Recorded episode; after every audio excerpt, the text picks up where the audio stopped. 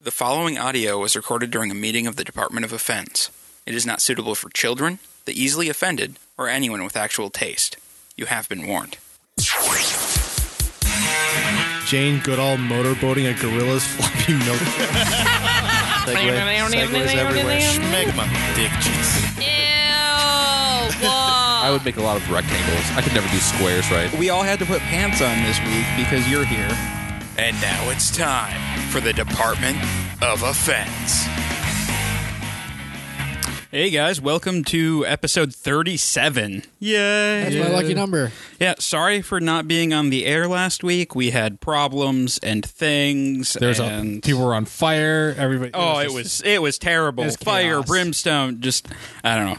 And we're not on in two weeks. We're having another off week. I know it's crazy. I think what we're gonna start doing is scheduling one off week a month, and I think that will kind of help alleviate some of this stuff. Just do three episodes. I know, I know, you guys are gonna hate me, but it might be a thing we do. It might not. I haven't really decided. You could always just host two shows in one day and post one later. Oh, that seems ridiculous. Well, Oh, I know you were saying that you wanted more hate mail, so here we go. Oh, that's true. I do love hate mail. It's one of my favorite things in the world. Favorite thing. So yeah, joining me in the studio on is Carlos, as always. Carlos is like a fixture. He's just always here. Ice never left. I just I'm sitting in this chair the whole time. yeah, waiting. and after after more than a month, we have Miles back. Yay! I mean, we had Miles a little bit at the uh, homebrew competition, but we haven't had an actual beer episode with Miles for a while. It's been way too long. Way, way too long. What have you been up to lately, Miles? Anything exciting? Honestly, not really. Just working, putting Just in selling order- beer? selling beer. Got uh, Sami Klaus in. That makes me excited. Nice. Have you had that one? I have not. You no. need to. Yeah. Yes. All right. How much did you, did you guys get in a bunch or? Uh, they come in four packs and in singles. Okay. It's like six and a half dollars a single. Oh wow. Yeah. Neat. Very cool. Um, have you been brewing anything lately? Uh, we have a mosaic pale ale going on right now, single hop. Is it in drinkable format? Is it still fermenting? Uh, cold crashing at the moment. Cold crash. Have you tried it? Uh, a couple of times. It's been changing because I was trying it throughout different parts of the fermentation process. So if I was going to try and try it now, that's when I would expect it to resemble the. Did you final guys product. dry hop with mosaic as well? Or Five ounces, five ounces. Nice. Very nice. eight ounces total. Where where like I I'm what was your hop bill on this one looking like? Like Uh, fairly simple. It was um, uh, mostly Canadian two row. okay. That stuff seems to have a characteristic my buddy really, really likes. Yeah. And that, did did you do like a lot of bittering or bittering Uh, hops no, or did it you was just uh, an ounce at 20, half at 10, half at 5. Wow, so nothing at 60, huh? No, nothing. No. Wow.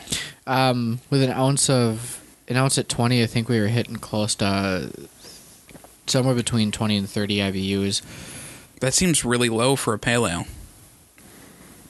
I might be mistaken on that, but um, I do believe that by the end of it, we were seeing that we just didn't need any extra bittering because of Okay. the ounce at 20. And we were going for just the, the flavor profile mostly. Makes sense. Yeah. Uh, we I've been doing a lot of beer stuff the past couple of weeks. I don't not brewing per se, but a new brewery opened up in Hudson last weekend, and so we went up there. Uh, those are some Pitchfork? expensive pretzels. were they delicious though? They're all right. Oh, Okay. I don't know. I my bill wasn't that bad. I drank quite a bit and le- went left for like thirty bucks. Those ten dollar pretzels did not help my bill. Yeah. I don't the beer was okay. Uh, nothing like stuck out at me like, "Oh my god, this is the greatest Yeah. beer." Um, they did have they're they are going to constantly have a uh, a firkin or firkin on on hand uh, every week. So that that was pretty cool. They had a pale ale this past or was it was it a pale ale or an IPA that they had opening? Didn't they like have one of both or No, no. Well, I, I'm talking about the one in the firkin. Oh, the firkin? I can't remember. Yeah, I, I think it was. I you know I think it's an IPA, and like they're doing the fresh dry hop on it, so you get that nice fresh flavor. It's so good. But I mean, you could have a terrible beer and do something like that, and you get the awesome fresh flavor. It's still gonna elevate it just a little bit, Need a Randall. right? Randalls are awesome. I made one. Oh yeah, Improvement needed. yeah. Um, and then I did the tour at American Sky How was that? Um, it was okay. I mean, it was it was done by a volunteer, so not like a brewer Oh, or sure. a worker or anything. So What? That, Why would somebody volunteer to do that if they don't get paid? I don't know. I That's how breweries get away with Yeah. most of their labor. yeah, most of it is volunteer work. There, there's usually a waiting list for people to give away free time at a brewery. yeah, just for the experience. Yeah. But why? I don't know. It doesn't make sense to me either, Carlos. But no, so it was fine. He wasn't able to answer most of the questions that I had though, like about the process because I mean he never brewed there, so Did you know um, about brewing at all? Yes. Okay. Yes. He's apparently been he was apparently been volunteering at breweries doing tours at like Surly and stuff like that. So Got yeah. So he's just a tour guide. pretty much, pretty much. I don't American Sky. Some of their beers are good, and some of them are just. I'm like, why am I drinking? that? Like, I I don't want to say anything bad about American Sky because overall their beers are fantastic. Just sometimes I taste one and I'm like, okay. I mean, y- well, w- we're we're like eating lunch as we're doing Yes, this. So. I've only had like one American Sky beer. It was all right. Yeah. Uh, they had a half of Eisen a few months ago that was amazing. I loved it. It was so good. I think um, one of the things people have to consider, and a lot of this comes from the fact that I've been working in the um, at the liquor store, and I see a lot of this side of it is marketability. Uh, you can't just start up a small brewery and expect to make these, you know, ten dollar, twelve dollar six packs, Yeah. and have a return on it uh, fast enough that you can keep yourself going. You have to make Yeah. something that people can just Yeah. drink. Well, and the the the beers that they're selling in the store are they're I mean, they're definitely serviceable drinkable beers. Their IPA I think is pretty good. I enjoy that one. I think that's that's the best of the three that they're selling in bottles Yes. right now. Yeah, by far. So uh, that's good stuff. Though Greg is a great guy, the brewer there. He's He's really, really cool. Very cool. We're I, I want to get him on the radio show one of these days, so we'll see how that goes. But yeah, uh, besides that, I don't know. Have you guys been up to anything else? Uh, I've surfed the web a little bit. Yeah, I, I don't know. that sounds exciting, Read- Carlos. uh, I'm trying to read Seth's book right now. Oh, that's right. Uh, our our author friend uh, Seth Mouse. Uh, his second book came out. We're going to talk about that a little bit later in the program. We're going to have this some- program. Yes. Or you mean Yeah, well, th- we have we have a we have a thing coming up. I don't want to ruin the surprise yet. You guys got to hang around to the end But- for that. that? I thought we were going to talk about that, that on a different program. Uh, don't worry about it, Carlos. I know what I'm doing. Don't worry about Could I make a guess right now and ruin the surprise for everybody? No. No. Damn it! I don't remember if I've talked to you I have about no this clue or what's not. going on. No. I'm saying no. All right. So we have I guess we should do our beer tasting, huh? Since we just talked for 10 minutes about beer. Might as well, right? We might as well do that. Uh, we're tasting Southern Tears Live. Uh, it's their bottle conditioned pale ale. I like this one. Yeah, what like why do you like it, Carlos? Uh, it comes in at five and a half percent. It's American Pale Ale. It's available year round. I don't. I really, honestly, don't know much about this beer. Miles, do you know anything about it? I don't. uh, Um, this just kind of appeared on the truck one day. Uh, I saw that it was bottle conditioned pale. I'm always excited, really, really excited to try a new pale because I Yeah. love them. But And finding good pale ales is surprisingly hard. it is, and uh, especially, especially in America, because people like to go overboard with the Yeah. citrus, which don't get me wrong, is tasty and has its place. But the traditional pale, which is what I, I search for, is very hard to come by. yeah, And that's when you're looking for just this nice, crisp, sharp bitterness that cleanses the palate and then just leaves you refreshed. yeah. Um, n- this one's not bad. I mean, I'm not getting like punched in the face. There's a nice like grapefruit flavor to it, uh, and then some bitterness. Just really good, and that malt, the malt's coming through, which is important, I think, in American Pale because most of them are just Very, it's just yeah. hops, dead air as we're all drinking. Uh, let's see. The I love the label. The label's fantastic. It has like a bunch of like ticket stubs on it. Marketing is important, and Yeah. part of the reason I picked this up is I'm like, oh, that's a cool label. That's right. I fall for marketing. I know. yeah, it's, you always have to look. it's atypical. you gotta look at the to cover. s- It's atypical to Southern Tier's other six packs. Yeah, They're all more or less solid color, color with white writing. yeah. And this one, it, it really popped off the off the Yeah. shelf. So I applaud them for It's that. very important to judge a book by its cover. Very well important. when you're looking at beers like they all like they all just kind of blend together Yeah. so you have to do something unique with your six pack boxes and your labels to make it pop off the shelf and catch your eye Well, some of the things that I've found um, just through a little bit of trial and error and, and thinking about it is if you find all of these award winning beers, uh, look at their labels. They have put a lot of time and effort into making the beer look good as opposed as opposed to just being good. And for a lot of the breweries that you may or may not have a lot of respect for, uh, ones that aren't necessarily recognized as great beers in the beer community, look at them. They don't necessarily have very appealing advertising. yeah of course, that might also be because they haven't been around long enough and haven't gone the. The, the Yeah, sales but- needed to hire a well decent here, artist. here's the thing I, I think when you're when you're looking at a product like beer labels are king like marketing is so important It, it really is. spend the money in getting an awesome logo that you can slap on t-shirts, hats, everything, and then put la- put uh, some effort into the individual labels for your beer. Yeah. make them unique. it, it makes it really does make all the difference because as much as I like to think that I don't judge a book by its cover, if a beer just doesn't pop out and grab my attention as I'm scanning the you know two or three hundred beers in front of me, that means I'm not going to give it the attention it m- it might deserve. exactly. I mean, and I really do. I really will judge by by Well, its e- cover. especially if you're looking for something new that you haven't Yeah, tried before. Uh, if if if you see an awesome label like this one, you're going to be like, all right, well, they put some effort into their label. They probably care about their beer a little bit. Yeah. Uh, another mild example would be is if you look at some of the extremely top shelf liquors in the world, like uh, Blue Label from Johnny Walker or Crown Royal XR.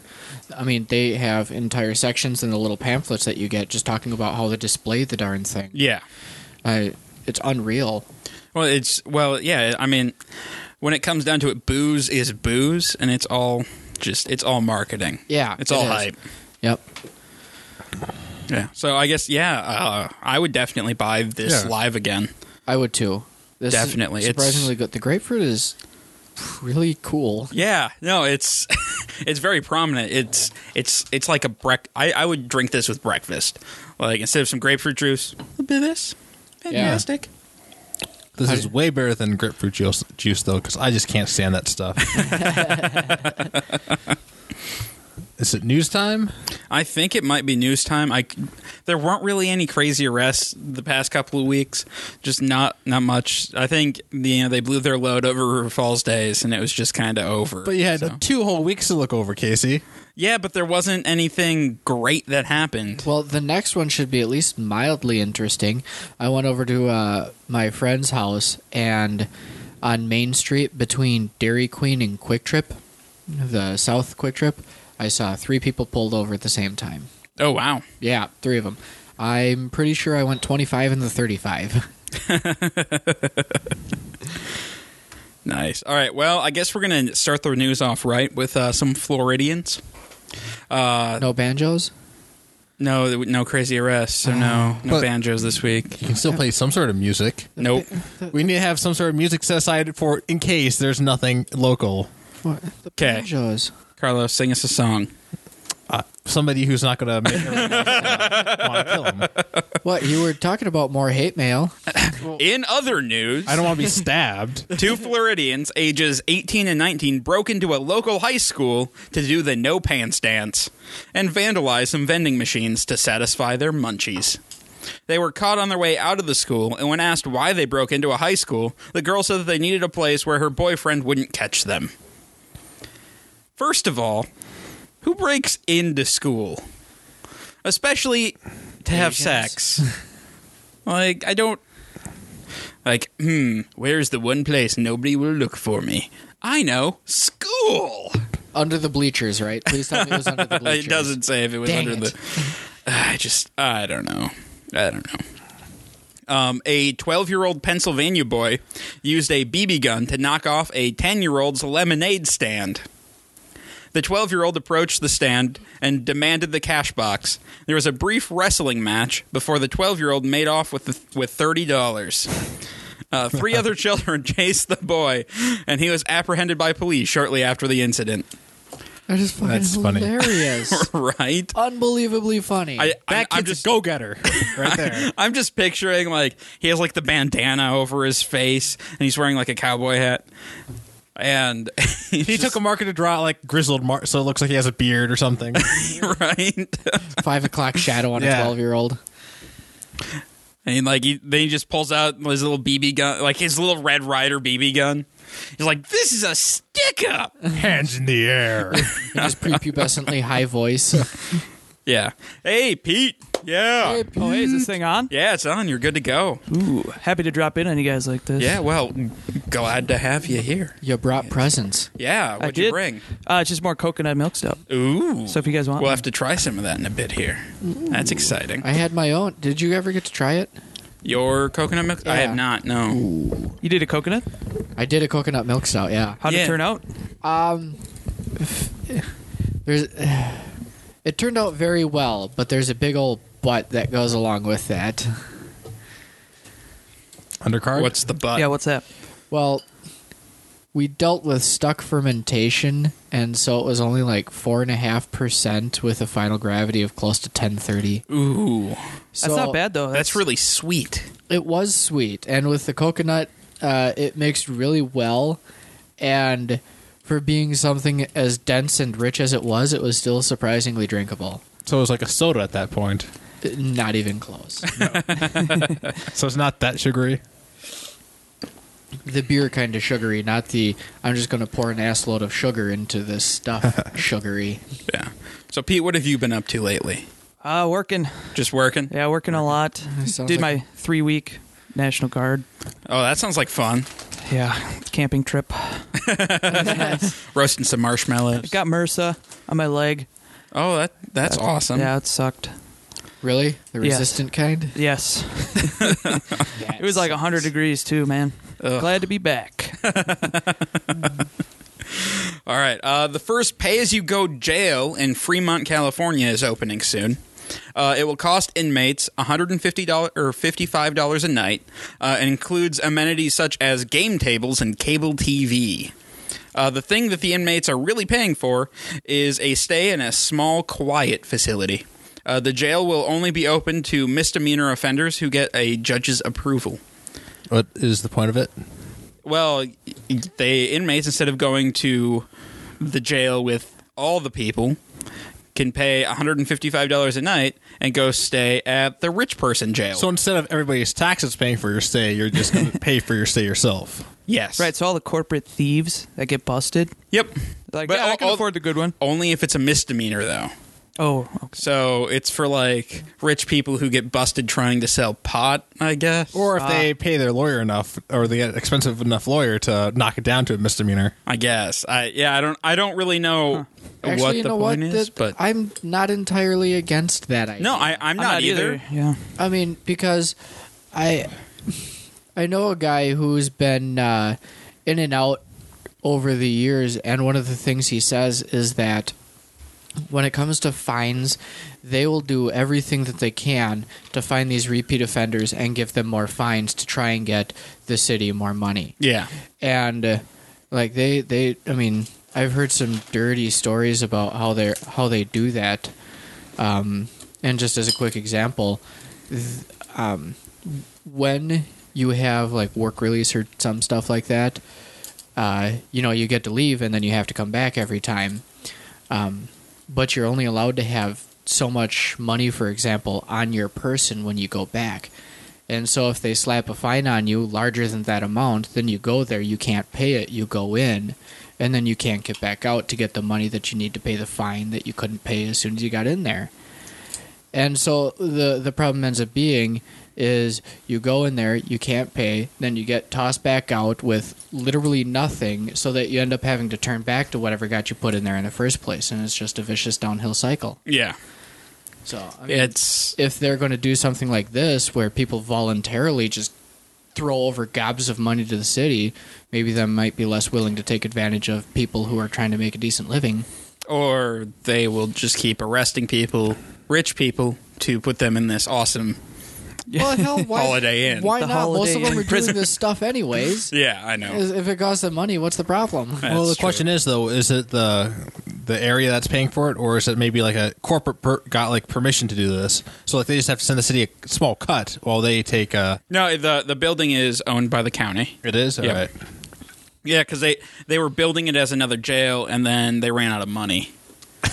And so they're like, "Well, we're going to finish this, and then this is what we're going to do to try to pay for it."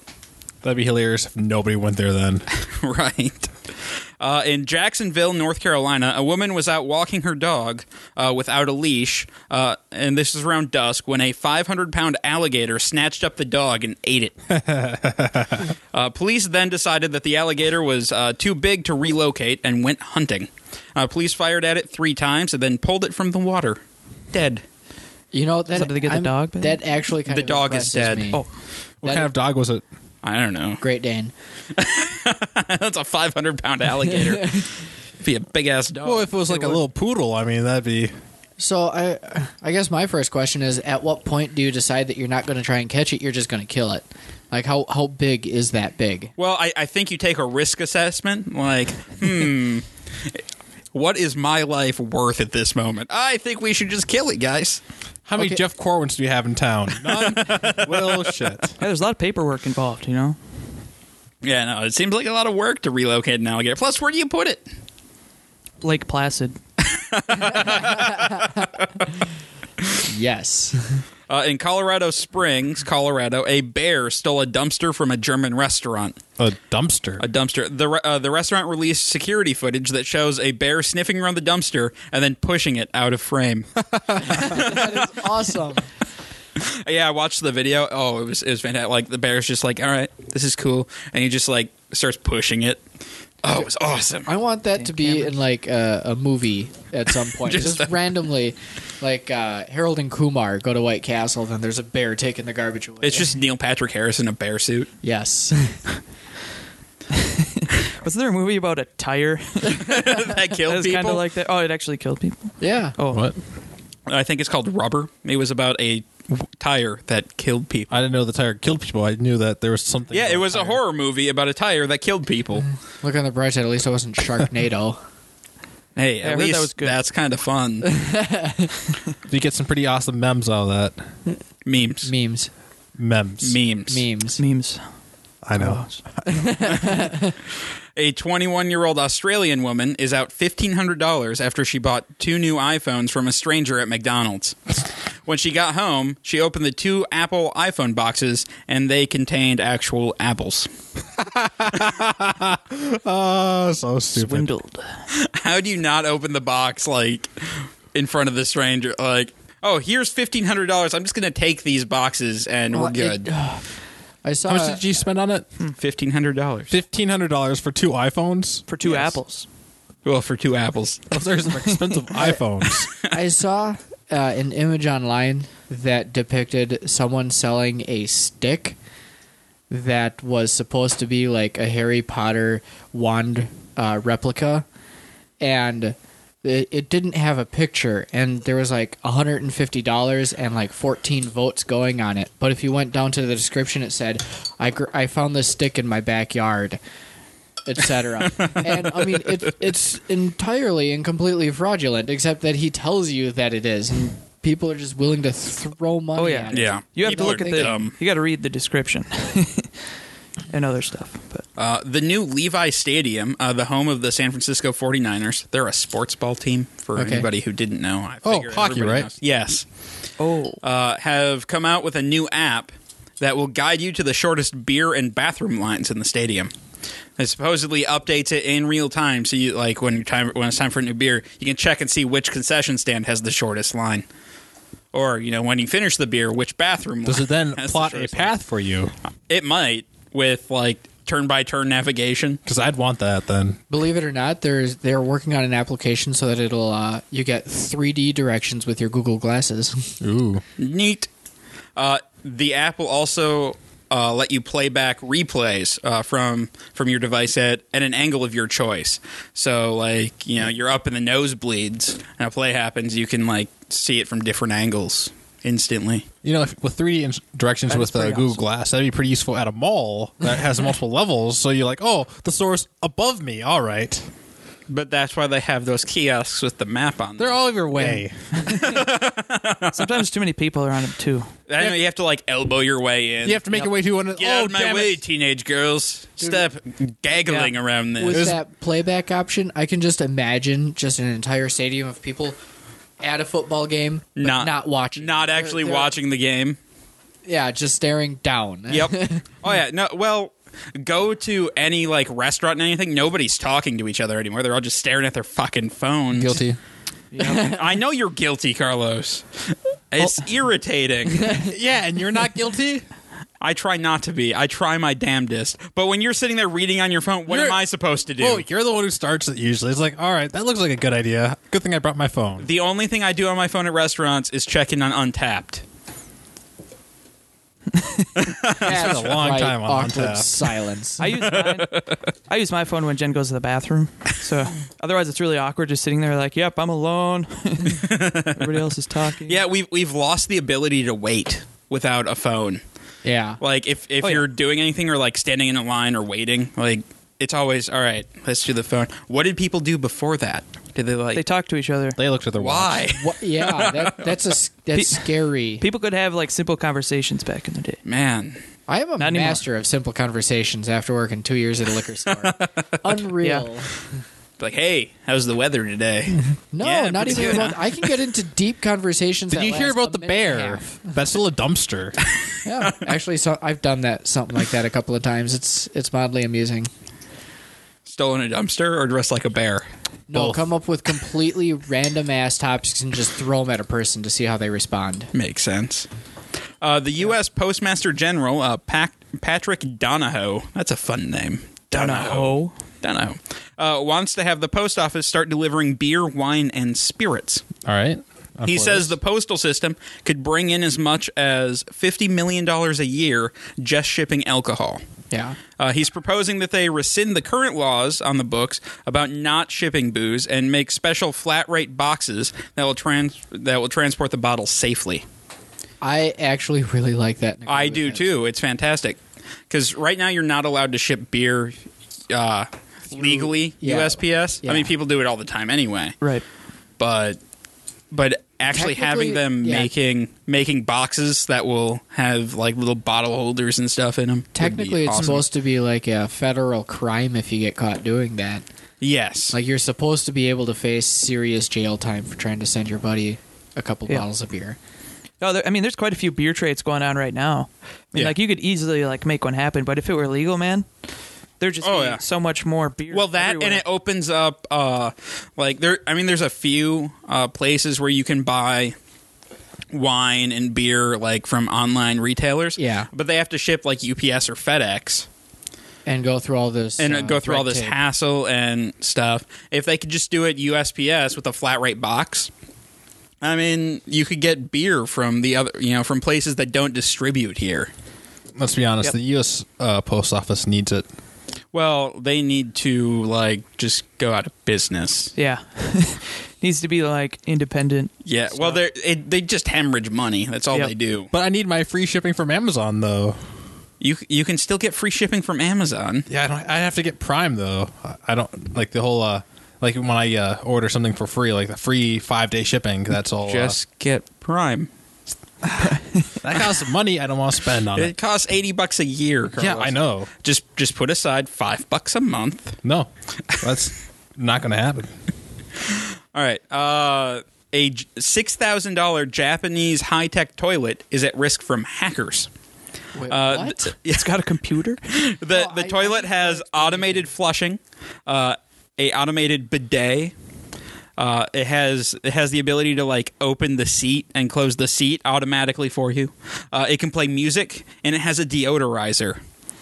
Uh, and also, one of the toilet's features allows the user to send commands via Bluetooth to the toilet from their phone. Does it? Does the toilet also automatically send a tweet every time you drop one? Just right to your doctor. Probably this could. stool is a little soft. I don't know what's going on.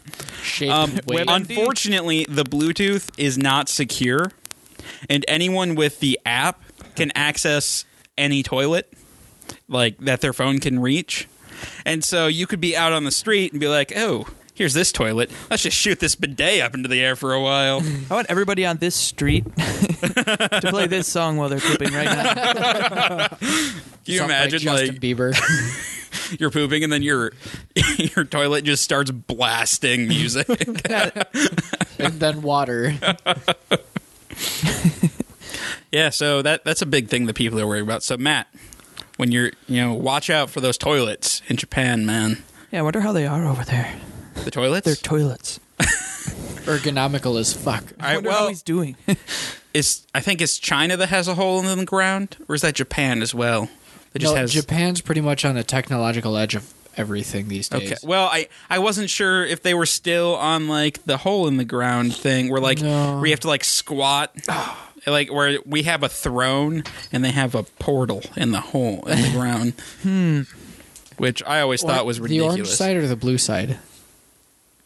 Both. It- well, you see, it, they they poop in the orange and it comes out of the blue that's above them. Nobody learns.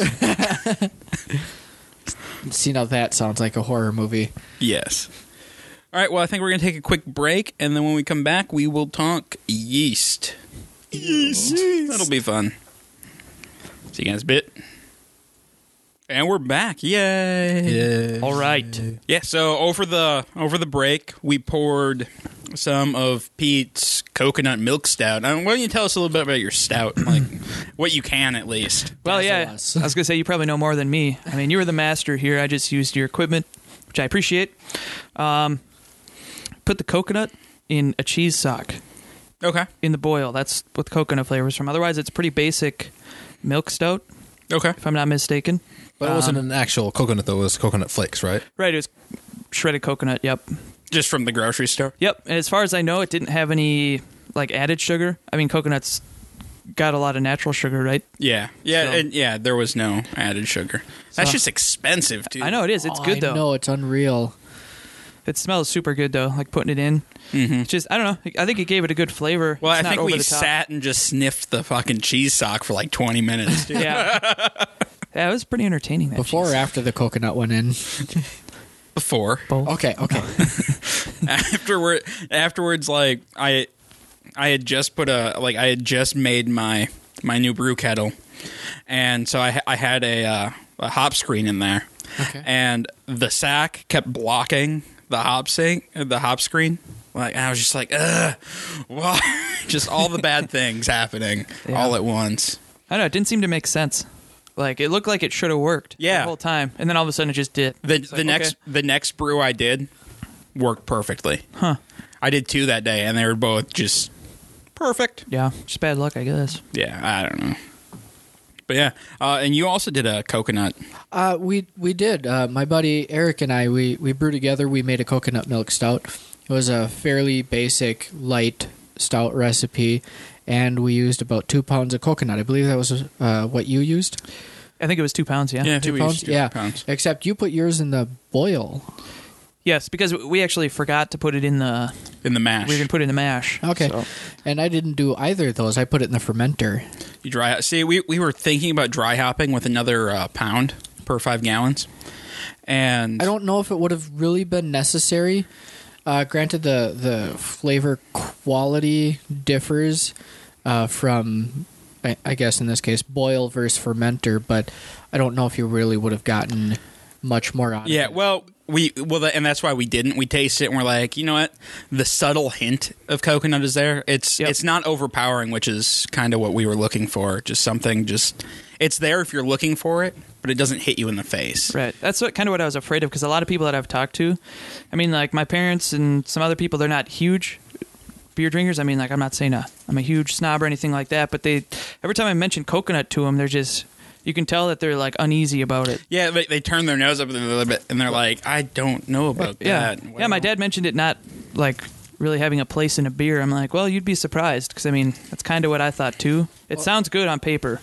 What's funny is you should, you should just kind of regale the history of beer and tell them that pretty much anything and everything you could grow in a garden was in beer before hops ever were. Yep. Yeah. Yeah, I'd like to try a beer like that. I still have yet to have. Oh. I Mile, what, don't like what that. Uh, do you think of this stout? I guess we should go around the table. And, Um, I'm actually pretty darn impressed. Uh, the the look of it is, I guess, what I would have assumed. yeah, it has that nice, like, It- it's black, brown. Like, Yeah, it's an extremely dark brown, very very opaque. Uh, no head whatsoever. But then again, that's what coconut will do if you put it in. There. yeah, a- destroys. acro- across the board. Mm-hmm. head will retention. kill it. Um, and the taste, the biggest, uh, it's got more roasty quality than ours did, and the coconut is more on the foretaste, and ours was more on the aftertaste. okay. So that was another big difference. You got this uh, uh, cream stout, and then the coconut kind of came up, and then you would taste that after a lot, and so it was pleasant in its own right. But this is this is really impressive. I, I think if I up the oat, it'll help with that retent, the head retention. I, I think you think would so? have to up it by a lot. As Yeah. Far, as far as I've read, it's almost not worth trying to you compensate. don't think so? for. Well, that's No. because coconut has It's the oils. it's oil. Yeah, like you can buy coconut oil and it's like it tastes just like the Yeah. coconut. Or, I mean, I guess we could try doing, like, a coconut extract. I suppose if you were going to go for it, that's about the only uh, alternative. Um, uh, Yeah. Yeah, that's like a whole different ballgame though, because you have to use it's smaller amounts. So with, Yeah. with a bigger amount, like five gallons, using a s- spreading a smaller amount, it's harder to tell where you're going to get that flavor at. Mm. Yeah, well, and what you can do with an extract is you what you can do is you can bottle it, and then you take one bottle as a test bottle. You add one drop, taste it, add another drop, taste it, and then you kind of know what wh- how many to add to each bottle. Right. Yep. Yeah. I suppose in milliliters, right? Yes. but um, yeah, I don't know. I I really like it. It's it turned out way better than I expected it to. yeah. One of the other big differences is um, I assume your fermentation went just fine, right? Yeah. I mean, Yeah. it, it looked kind of questionable on the top. It looked like That was just the Krausen. Yeah. Don't. Yeah. It, it it was it was Pete's first time brewing, and s- the first time you brew, you pop open that bucket or the carboy, and you look, and there's all this scum, like on the sides, and Yep. it, it turns a lot of people off. I'm like, but that's it's it's just the Krausen from the yeast. It is Yep. a bit of a worrisome topic because it can look like so many different things and be just fine. Yeah. To the extent that um, one of the books that I rely most heavily on, John Palmer's How to Brew, he has a section in there called um, Is My Beer Ruined? And one of the first things he says is that in reference to the Krausen, chances are no. Yeah. Mm-hmm. I mean, it could look like cottage cheese floating on the top. and you're Yeah, probably just I fine. mean, it, it can look absolutely terrible and be just fine. Really, the only way to tell if it's bad is to taste it. and it tasted good. And it- yeah, no, it tasted good, flat, and warm. So, Oh yeah. Carlos, what do you think? I enjoyed it. Uh, I think I had uh, maybe not some of Pete's not Pete's part of the uh, coconut. Oh, oh, the- stout the when keg that went we- to, uh, yeah Yeah, the, yeah, we we killed that keg mostly, and then it leaked into the cooler. yeah that was uh, kind of sad. Yeah, my sucks. my jockey box leaked, and I was like, "There's no way we killed this." And I look in there, and there's like two, three gallons of just beer, and I'm just like, "Ah, shit." because I like went to one of the kegs that we had. We had two kegs with us, and I pulled the tap. Oh, we're out of that. All right. Well, uh, I guess I'll try the coconut milk one. What? We're out of that too. What? Yeah, I think I had one of the last ones when I got there. I was like, Yeah. "Damn, you guys really drank today." Well, we did, but No, Just not um, I was gonna I was gonna mention that for ours, one of the problems we ran into is we had a stuck fermentation, and so normally when we would expect our original gravity to be down somewhere around ten fifteen, we were at uh, ten thirty instead. Oh, that. Yeah, I, I don't know. I, I'm really glad where this one ended up. Um, we were we were below 1010 Oh, right on. So I, I think we I think we were right on the edge. We were like 10, 10, 10, 9, Okay. somewhere in there. I, ha- I have the actual number somewhere. So it dried out enough, which I think is important, especially with a milk stout. And then you add coconut, which is just more sugar. More sweetness. Yeah, you you need to try to get your base beer as dry as possible. Yeah, and ours just didn't do that, and we made an executive decision. We're like, are we really going to try and put that much more effort into a completely experimental beer? And we decided no, because it tasted really, really good.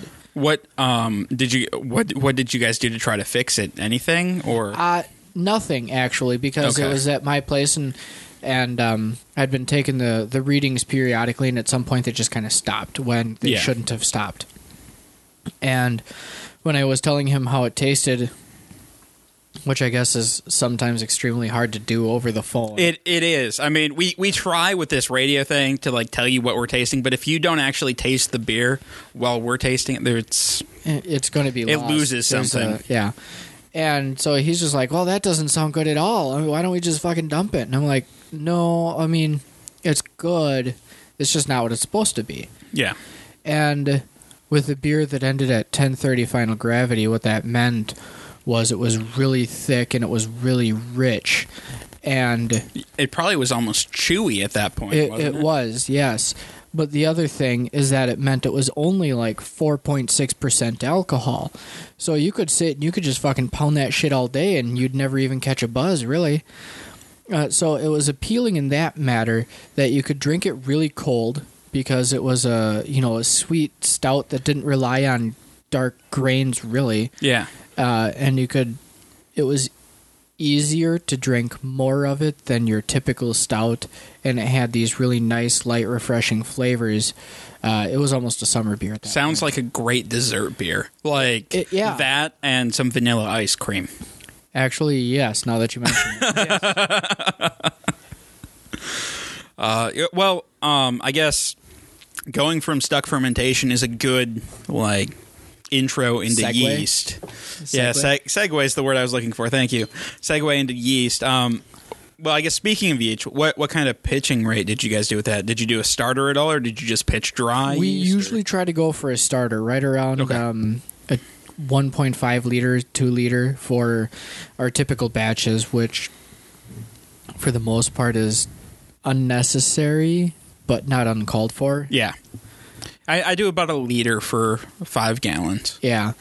Uh, we've had a couple of beers where we've gone as high as a three liter starter. Oh wow. Yeah. Well, I suppose if you're doing any high gravity beers. but- Yeah. 11, 11, and 10, oh, no, 11, oh five. all right. Well, we're getting a little ahead of Yeah. ourselves. Yeah. yeah. All right, so I guess I guess let's let's start with yeast. What is yeast, Miles? Yeast is a bacteria. That sounds terrible. Why That's do I gross. want bacteria in my beer?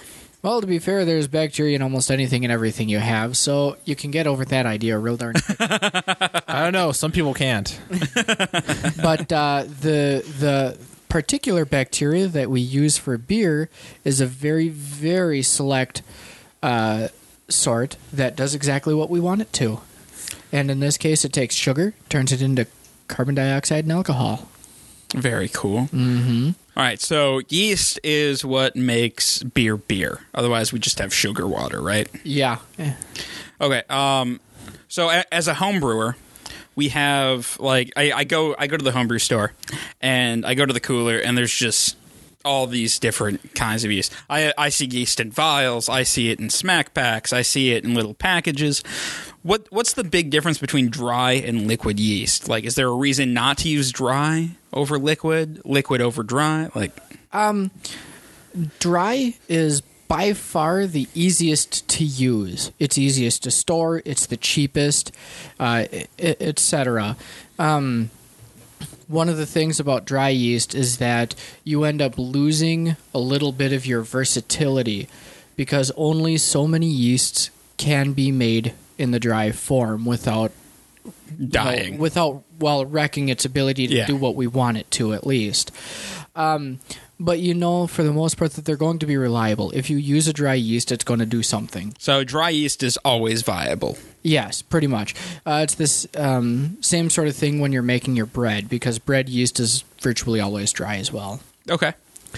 Um, That's that would be a different topic. When, well, when when using dry yeast, uh, like with bread yeast, you need to rehydrate that and get it ready to go. That right? is correct. And this is one of the things, um, just as a side note, uh, when I started home brewing, I went directly into all grain and I only used liquid yeast.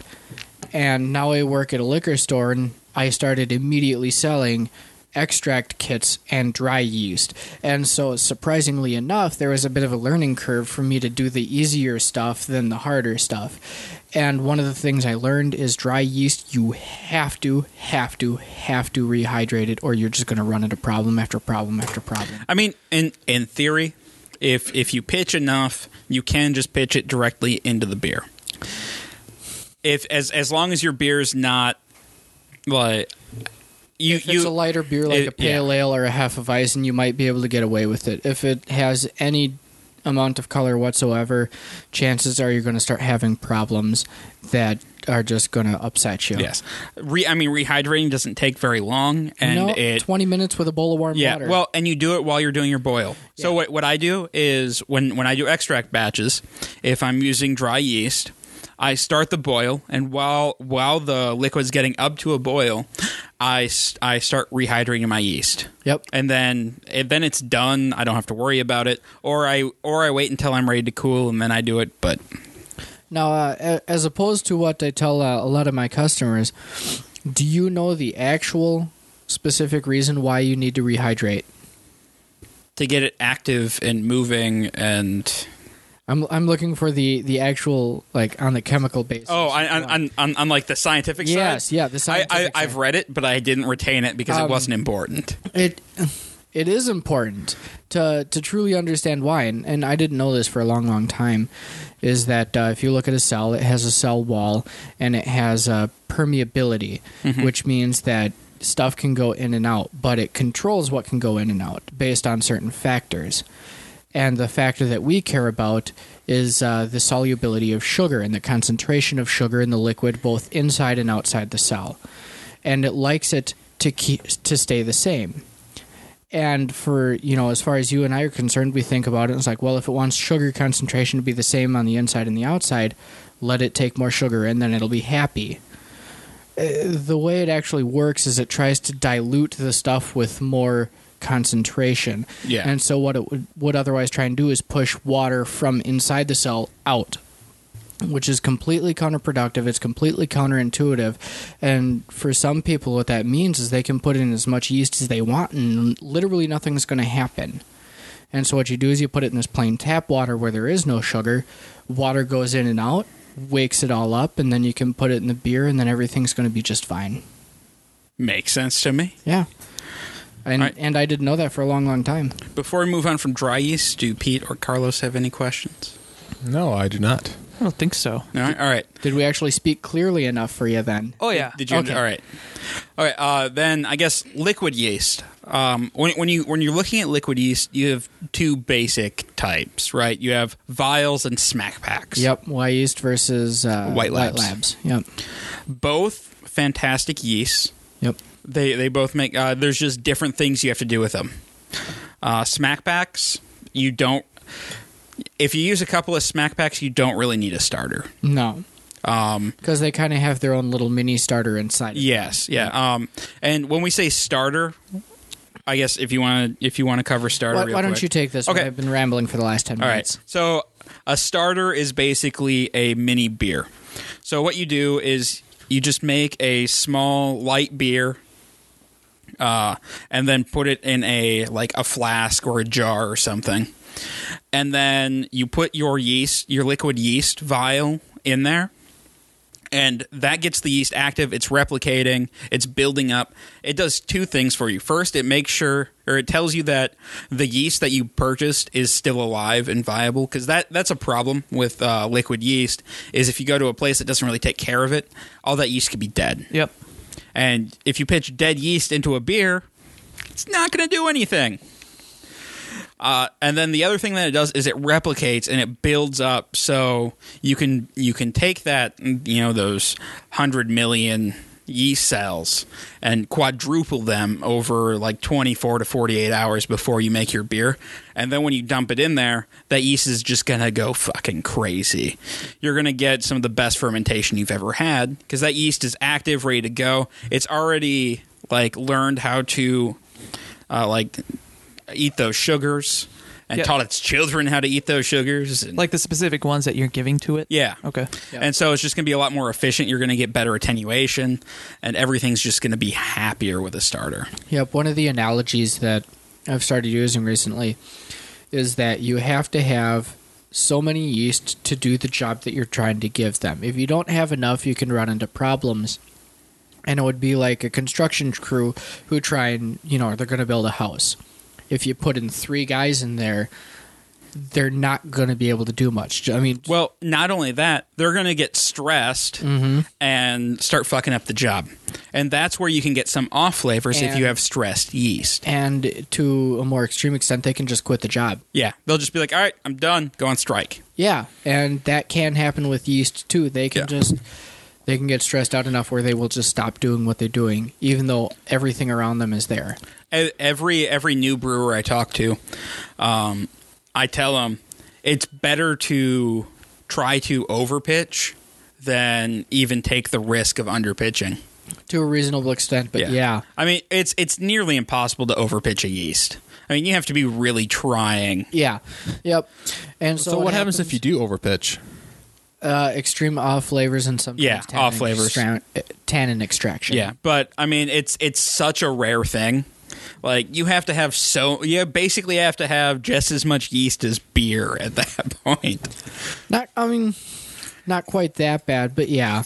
Um, and overpitching can be almost as detrimental. Yeah, but it's it's just harder to do. It's way easier to underpitch. It is, yes, I agree with that.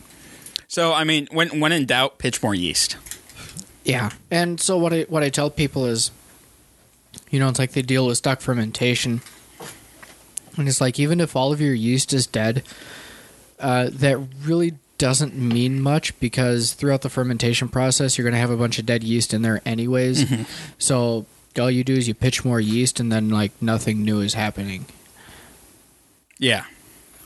Um, otherwise, uh, I forgot where I was going. Go ahead. All right. Well. All right. Well. I guess yes. Stuck fermentations. If you're using like liquid yeast or even dry yeast, try pitching a either a different yeast. Or a yeast starter or, e, Or a- energizer. Excuse Yeah. me. Or a yeast energizer. Just something to get that that flowing.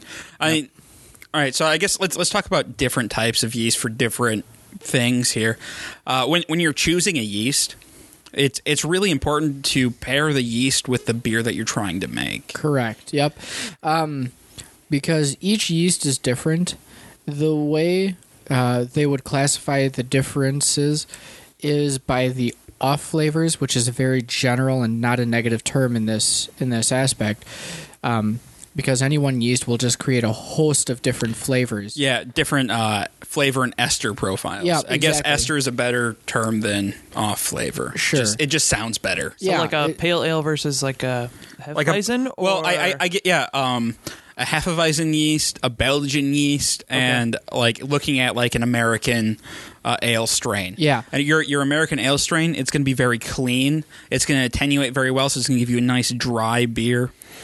Um, if you're looking at a Belgian, it's going to give you those those floor like the spice flavors.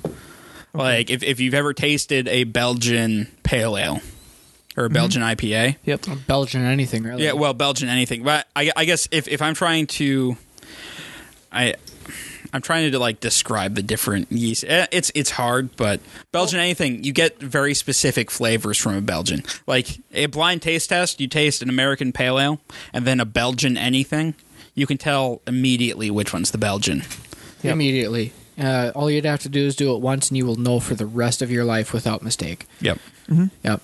Um, but, uh, I guess the short version is is a yeast will do different things with the same input. You get you get a different output, and it's the output that uh, changes their f- classification uh, to say that uh, if you get this sort of output, it matches this style of beer better. Yep. So they give it that kind of name and classification, and that's the only kind of style of beer that you would want to make with that. Yeast. And well, and that same yeast will do different things at different temperatures. Yep. So it's important to do a little bit of research on your yeast before you use it. Like you don't want to take an ale yeast or I mean a lager yeast and ferment it at, you know, 70 degrees unless you're looking for that unless you're using like a California lager yeast. Because that very very small exception to what he's talking a about. very small exception, but otherwise like you're going to get diacetyl and all these other flavors that you just don't want. It's going to be it, it's just not going to be what you're looking for. It'd be like um, tasting dark malts in a pale ale. They just don't go there. Yeah. You start doing that, you're going to get a beer with um, no coherence of quality and flavor, and you're not going to like it. Yeah. Well, and one one of the uh, one of the projects I'm gonna do in the near future. Oh shit. Uh. wow, that wasn't fun. Darn sneezing. All right, one, one of the projects I'm gonna do in the next couple of batches of beer that I brew is I'm gonna I'm gonna do a 10 gallon batch, and I'm gonna split it, and I'm gonna pitch yeast A into one and yeast B into the other. And then I, I think that's going to be a really good way to be like, all right, so this is what this yeast tastes like, and this is what, and I believe I'm going to end up with two completely different beers. Ideally. Yep. Yeah, So is it going to be like a what's the grain bill going to look like? I, I haven't quite decided yet. I'll probably go with just a simple pale ale I- grain bill. I would personally just go straight like pilsner two row pale. You you think just just a smash? Yeah, I mean because like get the least uh least contributive malt bill you can. And so that literally the only thing that there is to taste is the yeast. Yeah, that that makes actually what I might do It's is just do pure E. DME. Well, what what I might do is do a do a pale ale, um, just just my standard pale ale recipe, and then pitch a English yeast strain in one and an American in the other, just because that I mean that I I like the I, I, I like to see the differences between the two. You could even go as far as getting uh, five one gallons and do five different yeasts. Seems like a lot of work for not enough beer. that, that's that's my problem with one gallons is I just don't get enough beer. Like if I do f- two five gallon batches, I have enough where we can do a few tastings, and one is awesome and one is terrible, or they're both awesome. Yep. or- Or both terrible. that's never happening. Either way, you have a lot of beer. exactly, A lot of Ah. beer. a lot of beer. And if they're both terrible, you just give them to the neighbors, right? Well, I mean, I guess the Exactly. the the point behind the one gallon idea would be, uh, you You- make the I could five gallon pitch. beer, and then it would literally be the same beer with the five own- different yeasts. With five different yeasts. I completely well, not completely off topic, but the uh, White Labs, one of the big liquid yeast places uh, in San Diego, California, they they recently uh, this past year opened up a tasting room uh, on their premises, and the only thing they do is they they do that they they make a batch of beer and they split it and they pitch different yeasts in it. And then when you go, you you get a flight, and they give you a list of which yeast went into which wort, and they just give you a flight of the same beer with different yeast pitched into it, which I think would be awesome. That would be unbelievably cool. Yeah. So San Diego, go there and drink all that beer. Enjoy to all learn. that yeast. One day. all Just that to learn, guys. Just to Saccharomyces. learn. all right. Uh, do you guys have any questions on yeast at all? I mean, Miles and I are rambling. I do not have any questions on yeast. Do you, do you know all you need to know about yeast? I know everything about yeast now. Everything. Okay. Fuck yeast. All right. All shall- right, Pete. I, I know you have a question about yeast. Come on, come on. I don't know about yeast. I probably do. I mean, if we were here, you know, brewing, I'd pick up the bag and I'd be like, huh, what does this number mean? Or like, what does this mean? Like, as opposed to this. Okay. How many loaves Like a of hand- bread can I make with this? You can't. You can't make any bread with brewing yeast. Okay, I've heard people use bread yeast for ciders, and it works. No, it it, just will it, tastes it like will bread. work. It'll just taste terrible. When when home brewing start or like regained popularity in the seventies, they didn't have access to like the yeast that we have now, and This is part of the way dry yeast got its terrible name. Dr- Like dry dry brewing yeast, because people started using bread yeast, and then they came out with Shit beer. dry. Well, they terrible beer, uh, and then they made dry brewers yeast, and it wasn't very good. It was, it just didn't taste good. It was, it It was, was Hmm. the early basically days. just modified bread yeast when you get down to it. Um, and then like as as time went on, we pulled out the right. We figured out what yeasts we need to make good beer. We pulled them out, and we start started refining them. Yeah, pretty much. Hmm. You know, and these days there's nothing wrong with using a dry yeast. You just have to use it right. Yeah, and there's so many there's so many different kinds of dry yeast. I'm trying to think at the store we offer like probably close to 12 to 14 different kinds. Yeah. Well, and it's really easy for somebody to like for somebody like Divine to keep dry yeast on hand because it doesn't go bad. But you got to No, keep not it really. cool. Not even. Don't you have to keep it a little bit cool? Well, you you want to it, it helps. Yeah. Keep it, cool. Well, but- what it what it would do is it would extend the life of the stuff for, from like 3 years to 5 years or something Yeah. like that. You know, where even the slowest selling store will sell their yeast within 3 years. yeah, it's yeah. I mean, liquid yeast. When you're looking at liquid yeast, like when you're shopping for liquid yeast, always look at the date on that Always, yeast packet, and if it's over a month old, just go get it somewhere else. Yeah. You don't want old liquid yeast. Just because those Without cells do- are going to be less viable. Without and- doing Hmm. a starter first. Yeah. Well, even then, like, you're taking a little bit of a gamble. Even with your starter, you, like, the more viable your yeast is, the better. Yeah. I guess uh I mean, because, I mean, yeast is not the cheapest thing in the world. It's, Well, considering the amount of beer you get out of it, like you put one pack in five gallons, how much is one pack? well, if, if you're, if you're Ah. pitching smack packs, I recommend two per five gallons. That's, that's like, just a good We've pitching never rate. really had a problem with only doing one. No, then like, again, we would do a starter, yeah. or we knew it was small enough where it wouldn't be a problem. Like if 10, if, if 40 you're not OG. doing a starter, two smack packs for five gallons at least. yeah, and uh, usually the prices you're looking at is for dry yeast somewhere between one and four dollars. For liquid yeast smack packs, aren't they like six or seven? yeah, and, And vials are then- six or seven as well. yeah, they're right around the same. Yeah, yeah you're looking at six to seven, which I mean isn't isn't terrible, but looking at like by ingredient cost, it's your single most expensive ingredient. Yeah. Yep. Because it's the one thing that's guaranteed to going to cost you somewhere between six and fourteen dollars every time. Yep, Every time. every time, unless you wash your yeast. Yay! I, I guess we could touch on that. We could touch on yeast. why, electric. why not? Oh, Like washing I, I've rice. heard this term before. I, how do you do that? Okay. I thought have you- have- You have- put it have in a you done it? strainer.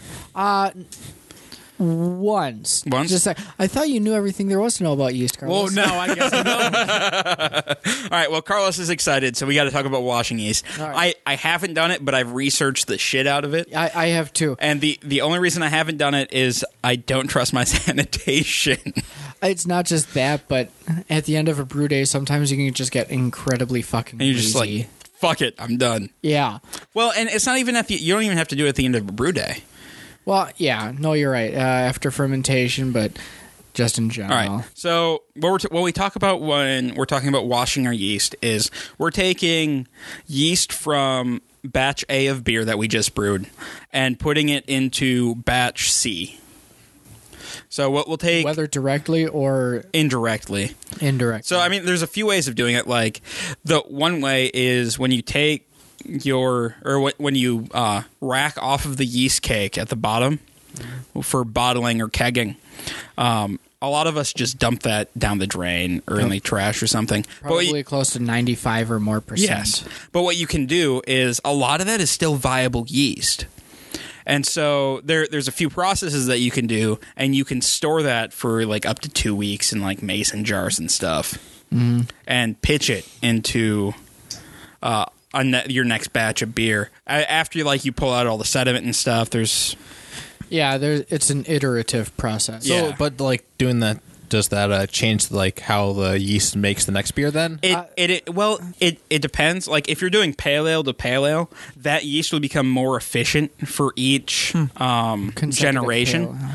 until it like you can do it for you know Somewhere between like eight and fourteen. eight and fourteen before that yeast like mutates to the point where it just isn't doing its job anymore. Yeah. So a lot of this is what a lot of breweries do. Then uh, the the other thing to consider is if you're mixing yeast varieties, which happens a lot, especially if you're doing sour and wild ales.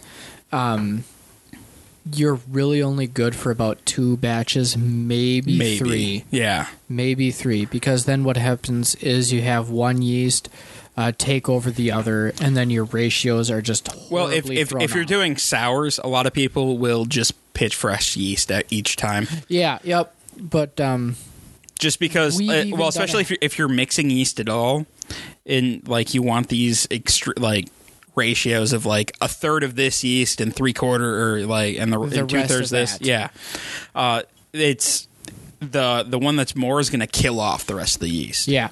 Well, not necessarily kill off. It'll just prevent it from uh, reproducing. And so, immediately speaking, as soon as you go to that second one, the ratios are going to be dramatically changed. and your flavor profile is going to And change. therefore, your flavor profile, and you're not going to be making the same beer anymore. Yeah. So, this would be a solo yeast um, experience. Which I mean, if if you're making a lot of American pale ales, IPAs, stuff like that, and you're using American ale yeast a lot, I highly recommend washing your yeast. It's going to save you uh, lots a and lot lots and of time, lots of money and too. money. Like it's just yeah, For- you, you don't have to worry about buying new yeast. For example, if you were to just use one slat pack for a recipe and then wash it the minimum number of times, it would save you close to sixty dollars or more. yep. Sixty. That's an entire n- brand new recipe, an expensive one. Yeah. Uh, at the same time, you're spending a lot of time washing this yeast. So I've, I'm curious, like when you do that, uh, you take the yeast and, and you wash it. Like after, like all the yeast that grew up, uh, do you have like more yeast than you You started? do. with? I mean, you Yeah. could end up splitting this into like so you you can Multi-batches. take yeah. Uh, So you take uh, the yeast from one batch and split into two, and then those two, and you can probably split those into two more, so you have four. And so at the end, you have you know like sixteen different jars of yeast that you can pitch. Yeah. Um, so I mean, it it could. In, in theory, save you a lot more if you're brewing a shit ton, Yeah. That would be like s- which is a very scientific term. It's funny that you say shit ton because when I was at AT, I compiled a list of like people were saying like a fuck ton of these or a shitload of these or like a fucking shitload of these. I had like a list of like the exact amount of which. every one of how those many things. goes into each. So when you say shit ton, I'm like, oh okay, about this much. So okay. wait, h- how many fuck tons go into a shit ton, how many fuck tons go Fuck into a tons are- shit ton? or uh, how many shit tons go into a fuck ton? I don't have the paper in front of me. I, I'd have to look at it. All right, Is it- well, No, I, I- I, I- am gonna get this information It's a from lot. Pete, and we're gonna post it on our blog, guys. Is it a rate 'Cause sheet? this how shit's many shit important. tons in a fuckload. Um, two. I think two. Is that an educated guess, or are you just making shit up? Well, based on my list that I made off the top of my head, I think it's two. All right, um, Carlos, do you have any questions about washing yeast? I do not. no, Pete. No. No. All right. I don't. di- I, I think we gave a decent overview of yeast. I, if if you guys have any questions, please let us know, Uh, If- and we'll if I try to can just answer toss them. it out there real Yeah. quick. We didn't talk about the difference between ale and lager. Let's do that. Top fermenting and bottom fermenting yeast. Go for it. Oh, Uh, you brought it up. Go for it. Ah, all right. Well, um, if you were going to categorize all of beer yeast into two groups, you would have ale and lager. And uh, as far as the new the new people are concerned, all that means is uh, ale yeast is going to be fermented around 70, 70 degrees for a couple of weeks. If it's lager, uh, you're going to be looking at a different temperature schedule for at least three months. That's not necessarily true, but that's for a different episode. I found a way to logger in under a month and create a serviceable logger that is comparable to one that you loggered. entirely. All right, then let's just toss in the Serviceable. term traditionally. breaking boundaries here. Not cool. Yeah. Well, for home brewers who want to turn over stuff, or actually, this one's more for prof- professional brewers who want to clear that fermentation tank in, you know, under a month. Because, I mean, that's why a lot of pe- a lot of like new breweries don't do lagers is because they're they're holding up that bright tank or fermentation tank for Months. months instead Months. of just a week or two weeks. It's like you can make uh, one lager or three ales. Yeah, and when you're looking at all right, in some states, you you uh, bars can float the kegs, so they don't have to pay you for this beer until the end of the month. Yeah. And so, like, you're floating all of this. You're like, all right, I need to get as much beer out as possible Yeah. in order to just make rent. So, Basically, the idea at that point is you're selling the product to make the payments for stuff you already bought. exactly. Mm-hmm. But I mean, it, it would sell. It would sell generally quick. I think lagers do. If people see a lager up on a board, they're like, The problem Yes, is, man. well, it's it's it's not how fast it sells; it's how long it's. So you make one batch of beer versus three. "Well, right." I mean, the amount of time brewing it, but I mean, the amount of time selling a beer that you got sitting in a keg, you're going to keep that on tap for a while, right? A beer. yeah, that, but the problem is, is it's still only a third of the amount of beer. Yeah, I mean, if- and and you unless- can't you that's can't true. charge three times the price. Yeah, unless you do, Right.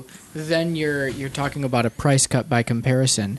Um, So that's why. So I mean, they'll- uh, some mean, breweries liter- will do seasonals as loggers yeah, because then they only have to do it for a quarter of the year. and if you look at uh, look at it demographically, outside of Miller Coors and InBev, like ninety five percent of the market is actually ales as Yep. opposed to lagers. It is overwhelmingly Well, ale. and if you can do a if you can do a really good cream ale, it you get the lager flavor for an ale. Like uh, you can get you can get that crispness in a cream ale that you that you're looking Yep. for. So And then uh, just for those who who still have a question about why are these different, uh, it's just the way you treat them. They're technically different strains of bacteria that are also that's also applicable in the beer world. You know, for turning sugar into carbon dioxide and alcohol, and then for the particular profile of flavor that you go for, uh, treating them with long term cold fermentation as opposed to shorter term warmer fermentation, you get the. I mean, you maximize what it has to offer you. Yeah. And in this case, it's going to be like your uh, Bud Light, which is very crisp, light, and refreshing, quote unquote. sure. Sure. there was nothing in those Well, quotations. crisp, crisp and lo- oh, crisp. I'll give you. yeah. Um, like all lagers are going to give you that crisp lager flavor. Yeah. Um, the light and refreshing. That really Why? depends on your malt bill and everything else. Yeah. But I mean, for the Because I mean, most- a doppelbock is not light and refreshing. for the most part, that is typically how loggers are used. Yeah. Outside of the multi ones, again, that would be another another episode. Another episode, which is perfect because all we have are episodes to record. nice. All right. Um, I, I guess let's see. I, I think that's about done. If you guys have any questions on Yeast. on yeast or any brewing things in general, please drop us an email or message us on Facebook or Tumblr or call us or find us and track us down at That's creepy. at Divine or something. I don't know. Just find us. It's important. Ideally, if you've heard this episode, you've heard them all. Exact. Well, no. If you haven't heard them all, go back and listen to them. Skip the first three. First three. The first three episodes we were trying to figure out what we were doing. They All weren't so good. I'm excited. I want to hear what this uh, big news was. right. Well, first, the first announcement we have, Carlos, you're gonna love. Tabletop is back. Oh yeah, really? Yeah, tabletop is back, and Miles was in on this one. Carlos ran it. Carlos, tell us a little bit about the story that you ran. Well, it involved a city that we covered in the first one called Dirge, and we went back to Dirge and uh, we saw what happened. What rule set were we using? We were running Pathfinder. Cool. And what what's what's this series called? Uh, I don't remember what I called this one. You don't. I It's, think it was like it's the through fall of the Magi Tower. Pretty Yeah, good that's it. though. It's really good. Actually, it's fantastic. We had a lot of fun, and that fucking goblin. I hate that guy. I so loved much. him. That, That, was my goblin favorite. was goblin. a dick. Such a dude. I know he was great. I hated him so much.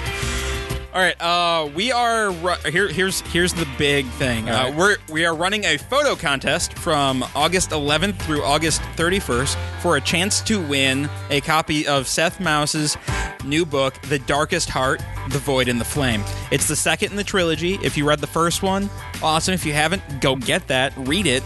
It's amazing. Uh, Seth is going to be on the 31st, and we're going to figure out the winner then. Uh, to enter, submit a photo of you posing with your favorite book, reading your favorite book. I don't know, just interesting pose with your favorite book. I don't care what you're doing with the favorite book. No porn. on our Facebook page or Tumblr with the uh, You with the have- hashtag Void and Flame. You have to ruin everything. I know, it's terrible. Well, I guess we'll allow tits, no dicks. Just saying. Good. All right, yeah. Hashtag Void and Flame on our Facebook and Tumblr. And we'll uh, look, and during the episode, we will choose a favorite. So go ahead and enter that, guys. Where are the banjos? Uh, this is the outro music. There is no banjos. Question of the week for next week is the same as it was two weeks ago because I read to put us on Facebook like a pussy. I suck at my job. Uh, what is the worst superpower? Absolute worst superpower that you could have. Aquaman. Aquaman's got some pretty awesome powers though. He Anyway. sucks. So yeah, answer that. Uh, I'll post it on the Facebook and things. If you have any feedback on this episode or any other any other episodes or just questions you want to ask us, send us an email at feedback at blindninjastudios.com or go ahead and send us a message on the Facebook at facebook.com slash blind ninja studios or direct message us on Twitter at blind underscore ninja. I think that's it. You guys have anything else? No. Anything else you want to add? No, I don't. All right. All right. Cool. Bueller. Later, people. Bueller.